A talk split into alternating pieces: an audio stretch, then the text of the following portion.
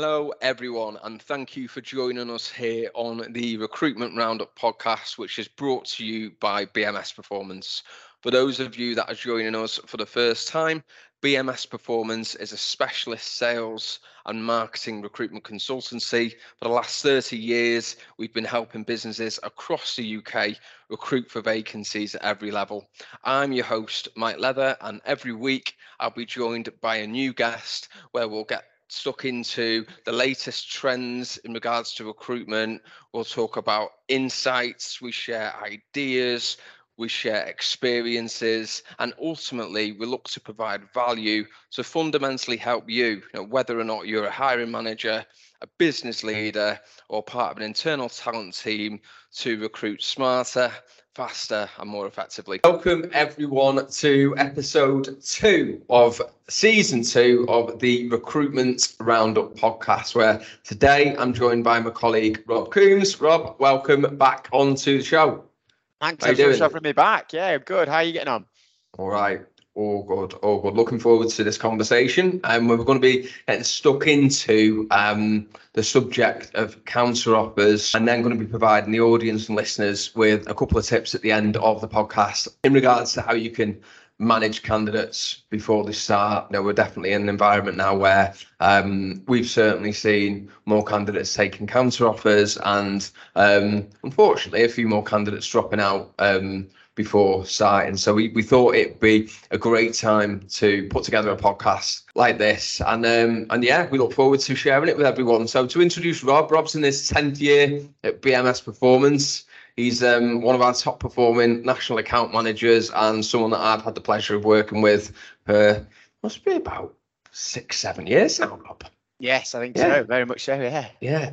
Yeah. Um, you know, he spends all day, every day speaking to candidates and companies about all things sales recruitment. Um, he's right in the thick of it. So I could think of no one better to bring on to talk about this subject today.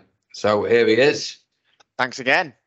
All right, Rob. So why don't we kick off by talking about um, in a bit more detail about why we've um, decided in particular to do this right now? I'll just give a bit of a segue into it, but if you could give your take, that'd be good. Yeah, absolutely. It's been it's been a topic conversation, not just for us, of course, internally. I'm seeing it a lot on on LinkedIn within our peer network in the recruitment world, but also with those companies that are hiring directly um, that are asking for my take on it. You know, they give me a they give me a bell and, and ask about it, and it's happening more and more. And I think there's a number of different internal and external factors for businesses as to why this is happening. I mean, internally, you know, arguably operating in recession kind of environments at the moment without officially being in one. So companies have been a little bit more careful. So obviously not wanting to lose people because of the expense of hiring. But and of course, attracting talent is hard work as well, as we've known for the last three or four years. So they're doing everything they can to keep their, their best people.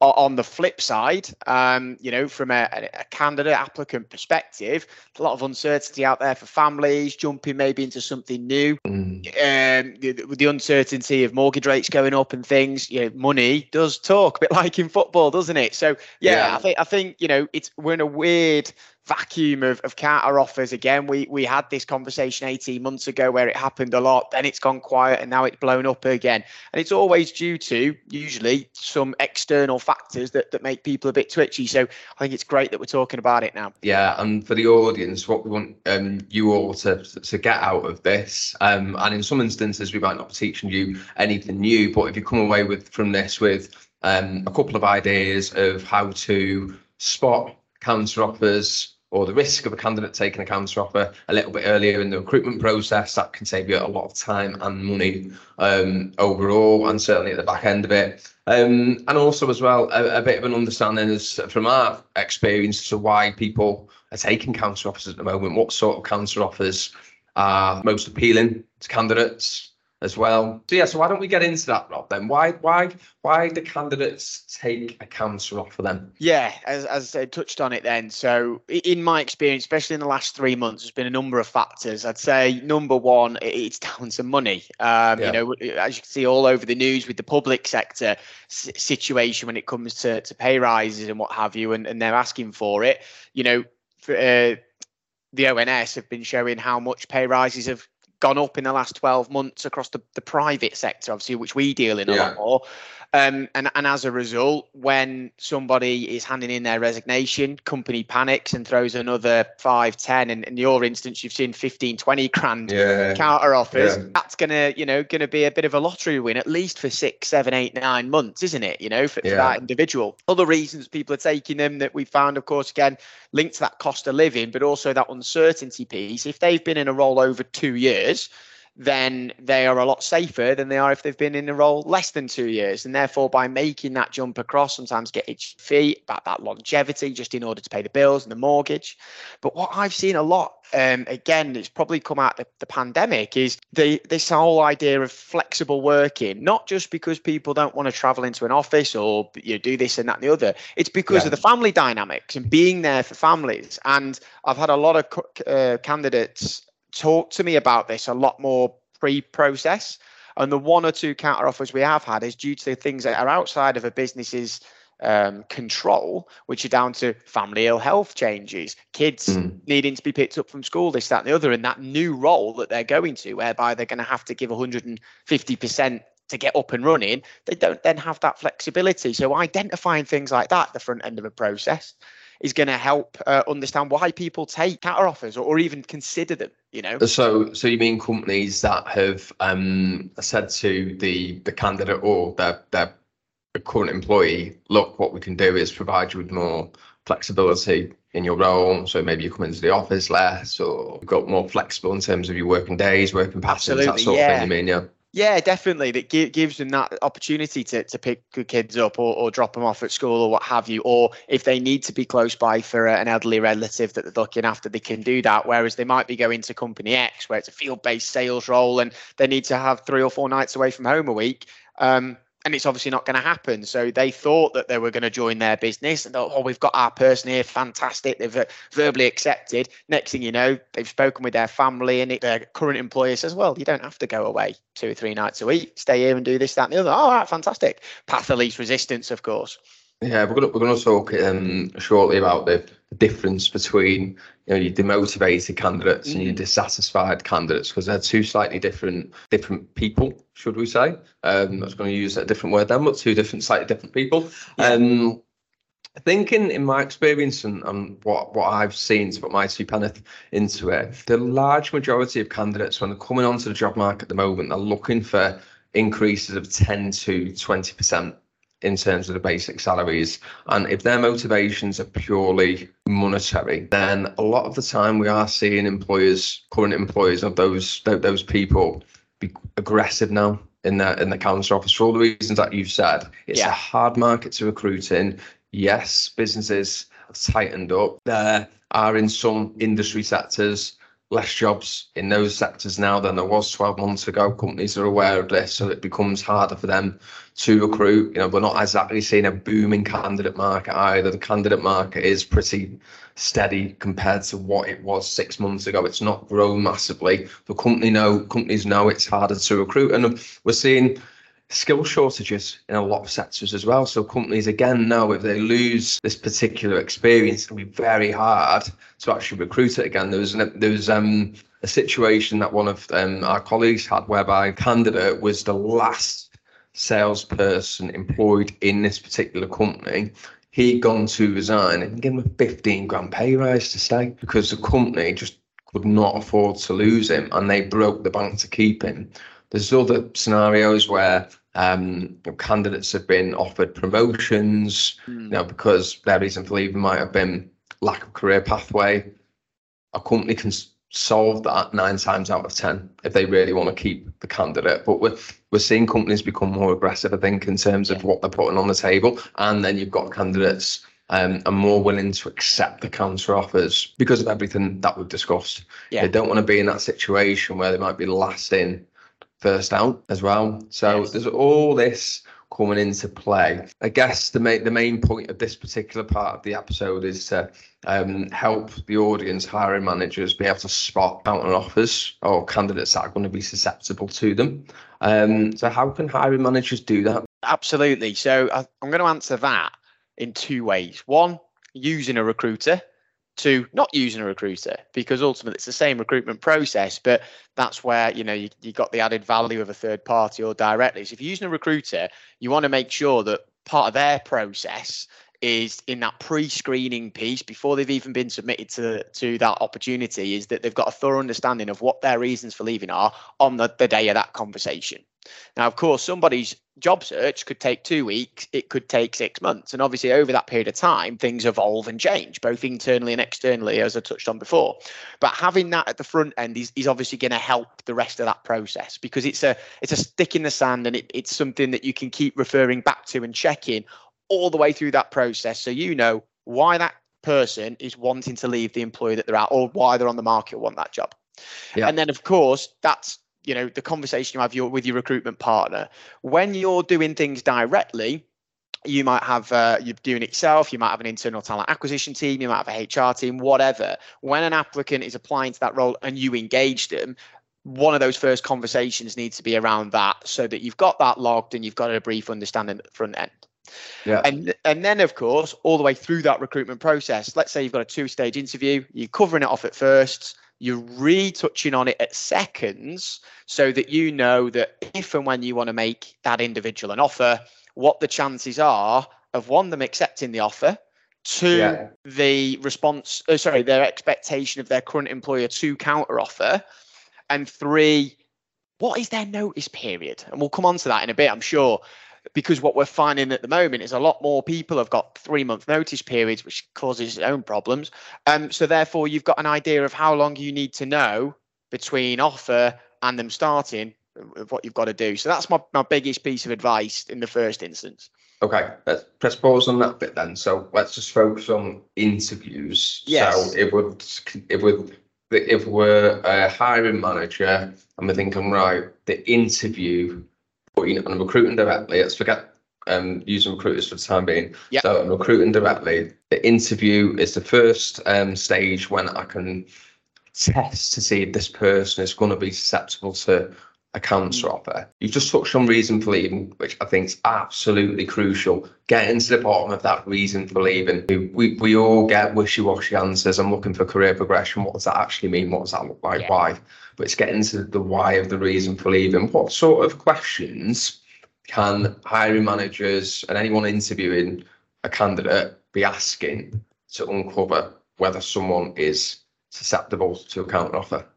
Yeah, I mean, you've just pretty much said the the one that I ask a lot myself is what does progression mean to you? And mm. you, you know, because it means a lot of things to a lot of people. It actually might mean a, a change in job title or more responsibility. It actually might mean moving up the ladder in terms of earnings. Um, it, it, could mean a hell of a lot of different things. So really understanding the, like you say, the why there by asking what does progression mean to you.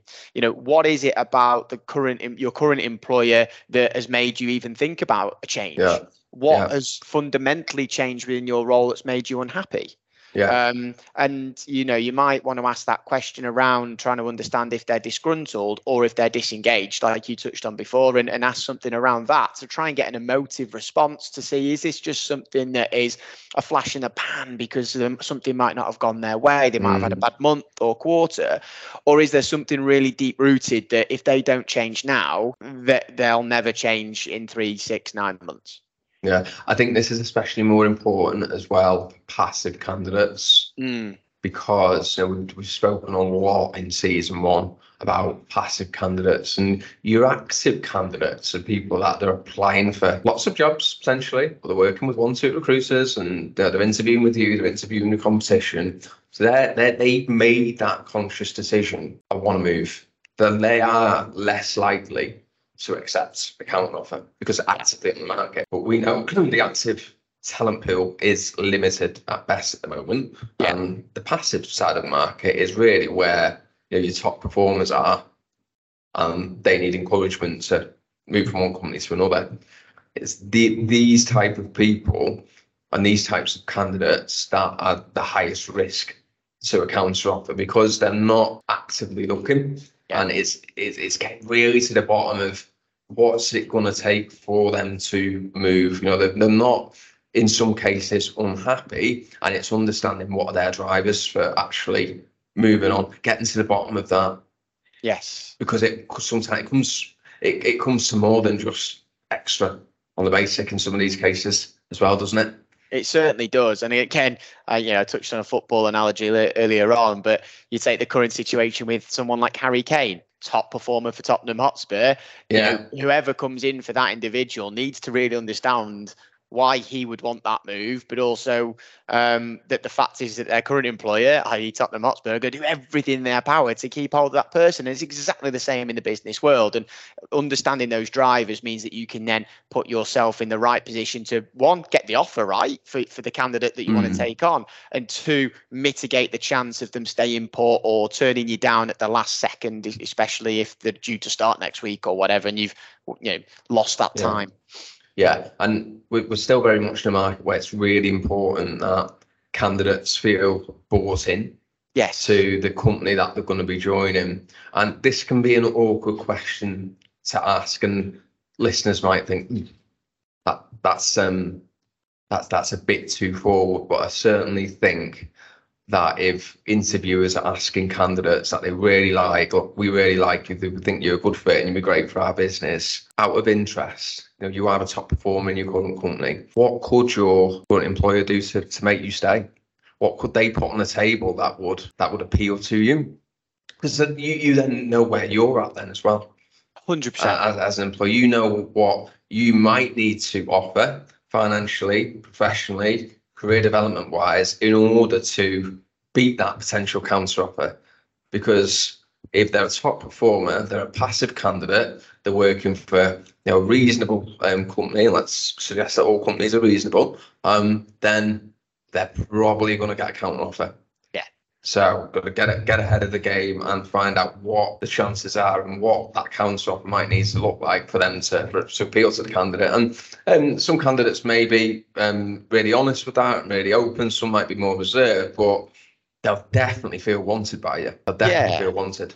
And another quite forward thinking uh, and probably hurting question to ask as well. If we think about over the years, uh, the hiring managers we've spoken to that say, oh, been bitten by a counter offer because the applicant was only testing the water because they were again, you know, not yeah. an active applicant because they were trying to you know strangle for a pay rise in their current place well again you might if you love that applicant so much you might be as bold as to say out of curiosity you know when was last time your current employer gave you a pay rise or yeah. you know when was the last time you, you sat down with your current employer and discussed you know this progression that you're looking for or this package or whatever it might be? Because if they had one five minutes ago at the beginning of the uh, financial year in april then you might be on to a winner because they're not just looking for extra because they've just had one. But if they've not had one for many many years and then that counter offer comes in they again might be more tempted to take it because they've obviously angled for it and got it that way. So again these hard hitting questions that people may hiring managers may not want to ask i definitely would because it helps to mitigate your chances of losing out. Yeah. Yeah. Yeah 100% right so we've covered off the interviews. Let's move on to that that period of time when you know you've had the verbal acceptance yep. and the paperwork goes out. Yes. What can we what sort of red flags could we be looking for there that might give us a feeling something's not going something's going wrong here you mean from a candidate perspective yeah, yeah, candidate yeah. Perspective? yeah, yeah absolutely so again time to signature you know the i mean one of the things that you can do as a as a hiring business of course is use the wonderful world of technology and have things docu-signed rather than ask for things yeah. back in the snail mail um, and of course if you're sending things out that way you hopefully expect a pretty quick response because it's a few clicks.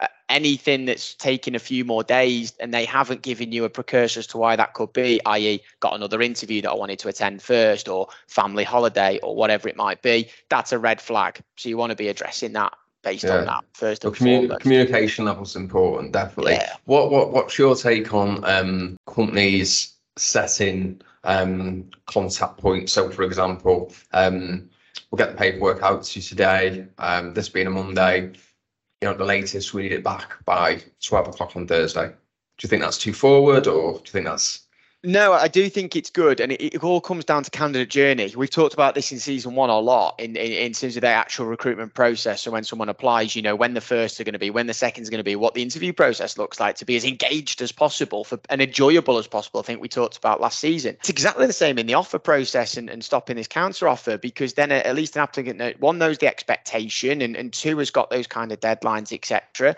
It gives the hiring company the knowledge that that individual, especially if they're a sales professional, that they're great at working to targets and working to deadlines and what have you. And again, it's a test of commitment. So I've got no, I've got no qualms with that at all. Again, mm. it's all about that initial fact find though. What else is happening in that person's world that could stop them from doing that or why they wouldn't do that straight away? Yeah. Yeah. Yeah. I don't see a downside to it personally. I think we should be testing commitment all the way through the process. And if, if we're of that mindset, then that helps us stay ahead of any issues before they become major problems. Okay. Yeah. What is your thoughts on a hiring manager arranging a call with a candidate that they've had a verbal acceptance for um, to talk to them um, before they resign. So give them, you know, but so it's it can be a traumatic experience resigning, especially if someone's been in the company for you know five six seven eight years and um, in some cases they've grown up with a business then going yeah. into resign it can be one of the most nerve-wracking moments of the life. What what's your take on that on a candidate on on a, a company giving a candidate a call before they go into resign? As a business not using a recruiter you absolutely should be doing that and and i appreciate that that might not be something that comes into their psyche if they're not using recruiters because of course big part of what we do is exactly this process from the, for the candidate you know looking after the candidate side i mean one of the phrases that i say more than ever at this point in time is that you will see the best and the worst in the people that you think you know the best um, when you resign because you'll either see the best in them because they completely understand it, they support you, they've seen you go through your career and they wish you all the best because they can't offer you where you're going, which is fine. Mm more often than not, it's the uh, chimp paradox piece, and the chimp side of the brain comes out, and ultimately they have an emotional reaction, and it goes, it doesn't go very nicely whatsoever.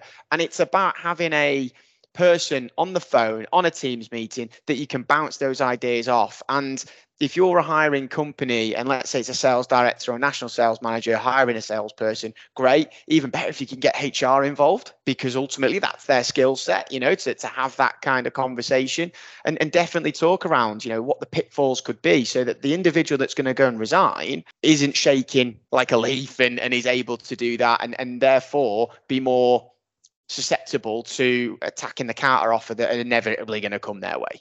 So put um put your um your BMS um hat on. So if you were having let's call it a resignation brief call with a candidate yeah. before you knew they were going to resign, what would you be discussing with them? Um and what advice would you be giving them?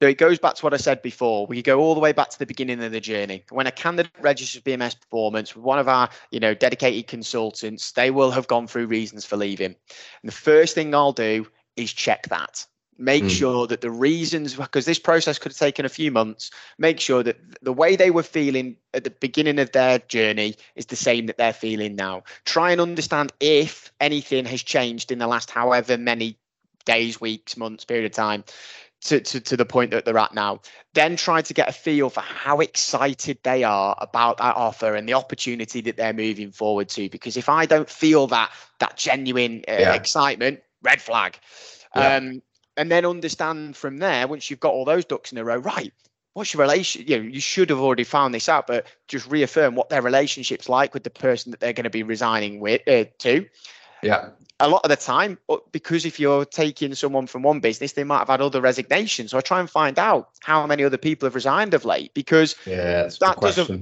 does a couple of things one you can find out how they're going to react you're going to find out if they've lost some of their top performers, going to lose another one, that they're going to probably act badly. And three, you can get an idea of how open they are to putting you on garden leave, negotiating notice periods down, etc. And then mm. once that's happened, I will then ask that question about, okay, so how do you how do you feel about mm. resigning? How are you going to go about it? Um, are you going to do it in person? Obviously, get an email out first and foremost because you want to get that timestamp. Um, you know, what's the exit interview process? Because again, that's another touch point for that existing employer to throw a counter offer out. So I'm mm. really trying to thoroughly understand this whole process, both mentally, physically, and obviously from a future perspective. Yeah. Um. Would you ask the candidate to give you a call after they've resigned, so that you know it's all before it's happened before the yeah obviously have that conversation beforehand and then after i'd also want to get an understanding of the rough time that they're going to do it so i can be on hand to make sure yeah. that they're, I'm, I'm there to take the phone call after now if i don't have that phone call again red flag starts appearing flag, and yeah. then it's a case of following up on that so yeah bit like what we talked about with the employer putting times and dates on getting offers accepted it's the same with this resignation conversation yeah so all that's gone through and we've seen this happen so candidates resigned, been accepted. They're on a three month notice, which is becoming a little bit more common. Yeah. Um, as well. And it's not over. Then we've seen people and seen candidates and had the unfortunate experience of someone that has resigned and signed the paperwork only to be chipped away at month on month and he gets to month three and it's I've actually decided to stay where I am because he put something on the table. So what can we be doing if mm. someone is on a long notice period to continue to keep in touch and assess how susceptible or not they're they're they're, they're becoming to a counter offer? Yeah, absolutely. So if we're talking again from a, a hiring company's perspective and, and, taking our BMS hats yeah. off as a recruiter, there's a number of different techniques that you can do. And I'm, I'm speaking to more and more businesses that are all over this, but there's still a hell of a lot of organizations out there that, you know, don't they think it's done. So you're absolutely yeah. right. So as much as an easier phone call once a week, checking in, how they're doing, making them feel like they're part of that fabric already of the organization, just from a communication perspective. You know, other people in the organization reaching out, whether that's salespeople, HR, marketing, etc., having different people involved so that there's less awkwardness on day one. They feel like they know people and they're more connected to that business emotionally as well. Secondly, you know, making sure one of the things that I've really been trying to nail down with my clients is that that onboarding planning conversation is happening pretty much immediately. So yeah. you should be knowing where they need to be, what's happening with this company car or whatever it might be, all the equipment, what they're doing in their first three or four weeks. So it's super slick and organized, and they feel like it's yes, I cannot wait. Yeah. the sooner you get that out, and let's say it's a three month notice period, they're waiting 11, 10, 11 weeks for that, but they've got something to look forward to. Um, and then obviously you're continuing on that. You can follow that up with collateral as well. Give them bits that they can be engaging with because obviously, if they're disengaged from their current employer, if you're giving them new, exciting, fresh things to be engaged with, they're more likely to then obviously take that in and hit the ground running. And one of the other things that that's happening more and more and I really like it. And it, it depends on that company culture you're joining, is get the new person involved in company events that are coming up. So that could be soirees, it could be going yeah. out for meals, it, it could be the odd work after drinks on a Thursday or a Friday, or if it's at Christmas time, get them involved in the Christmas do um, to, to meet everybody and, and have that easy transition it's a lot harder for somebody to say no to human beings once they've started building those relationships. Yeah, yeah, hundred percent. And I think I want to just underline this part of the podcast before we, we, we finish off with with your three top tips. if you you're a hiring manager, what you need to do is work out is the candidate in front of me demotivated, meaning that their heart is no longer in it with their current employer, or are they dissatisfied? If it's the latter, that is where the counter offer risk comes in. Yes. Dissatisfied can mean no career progression. I'm not getting paid enough on a basic salary. Flexibility, you touched on it before. That's solvable. The heart's not in it, demotivated piece, no longer have an emotional attachment to that business. It's very, very difficult for that current employer to come back from.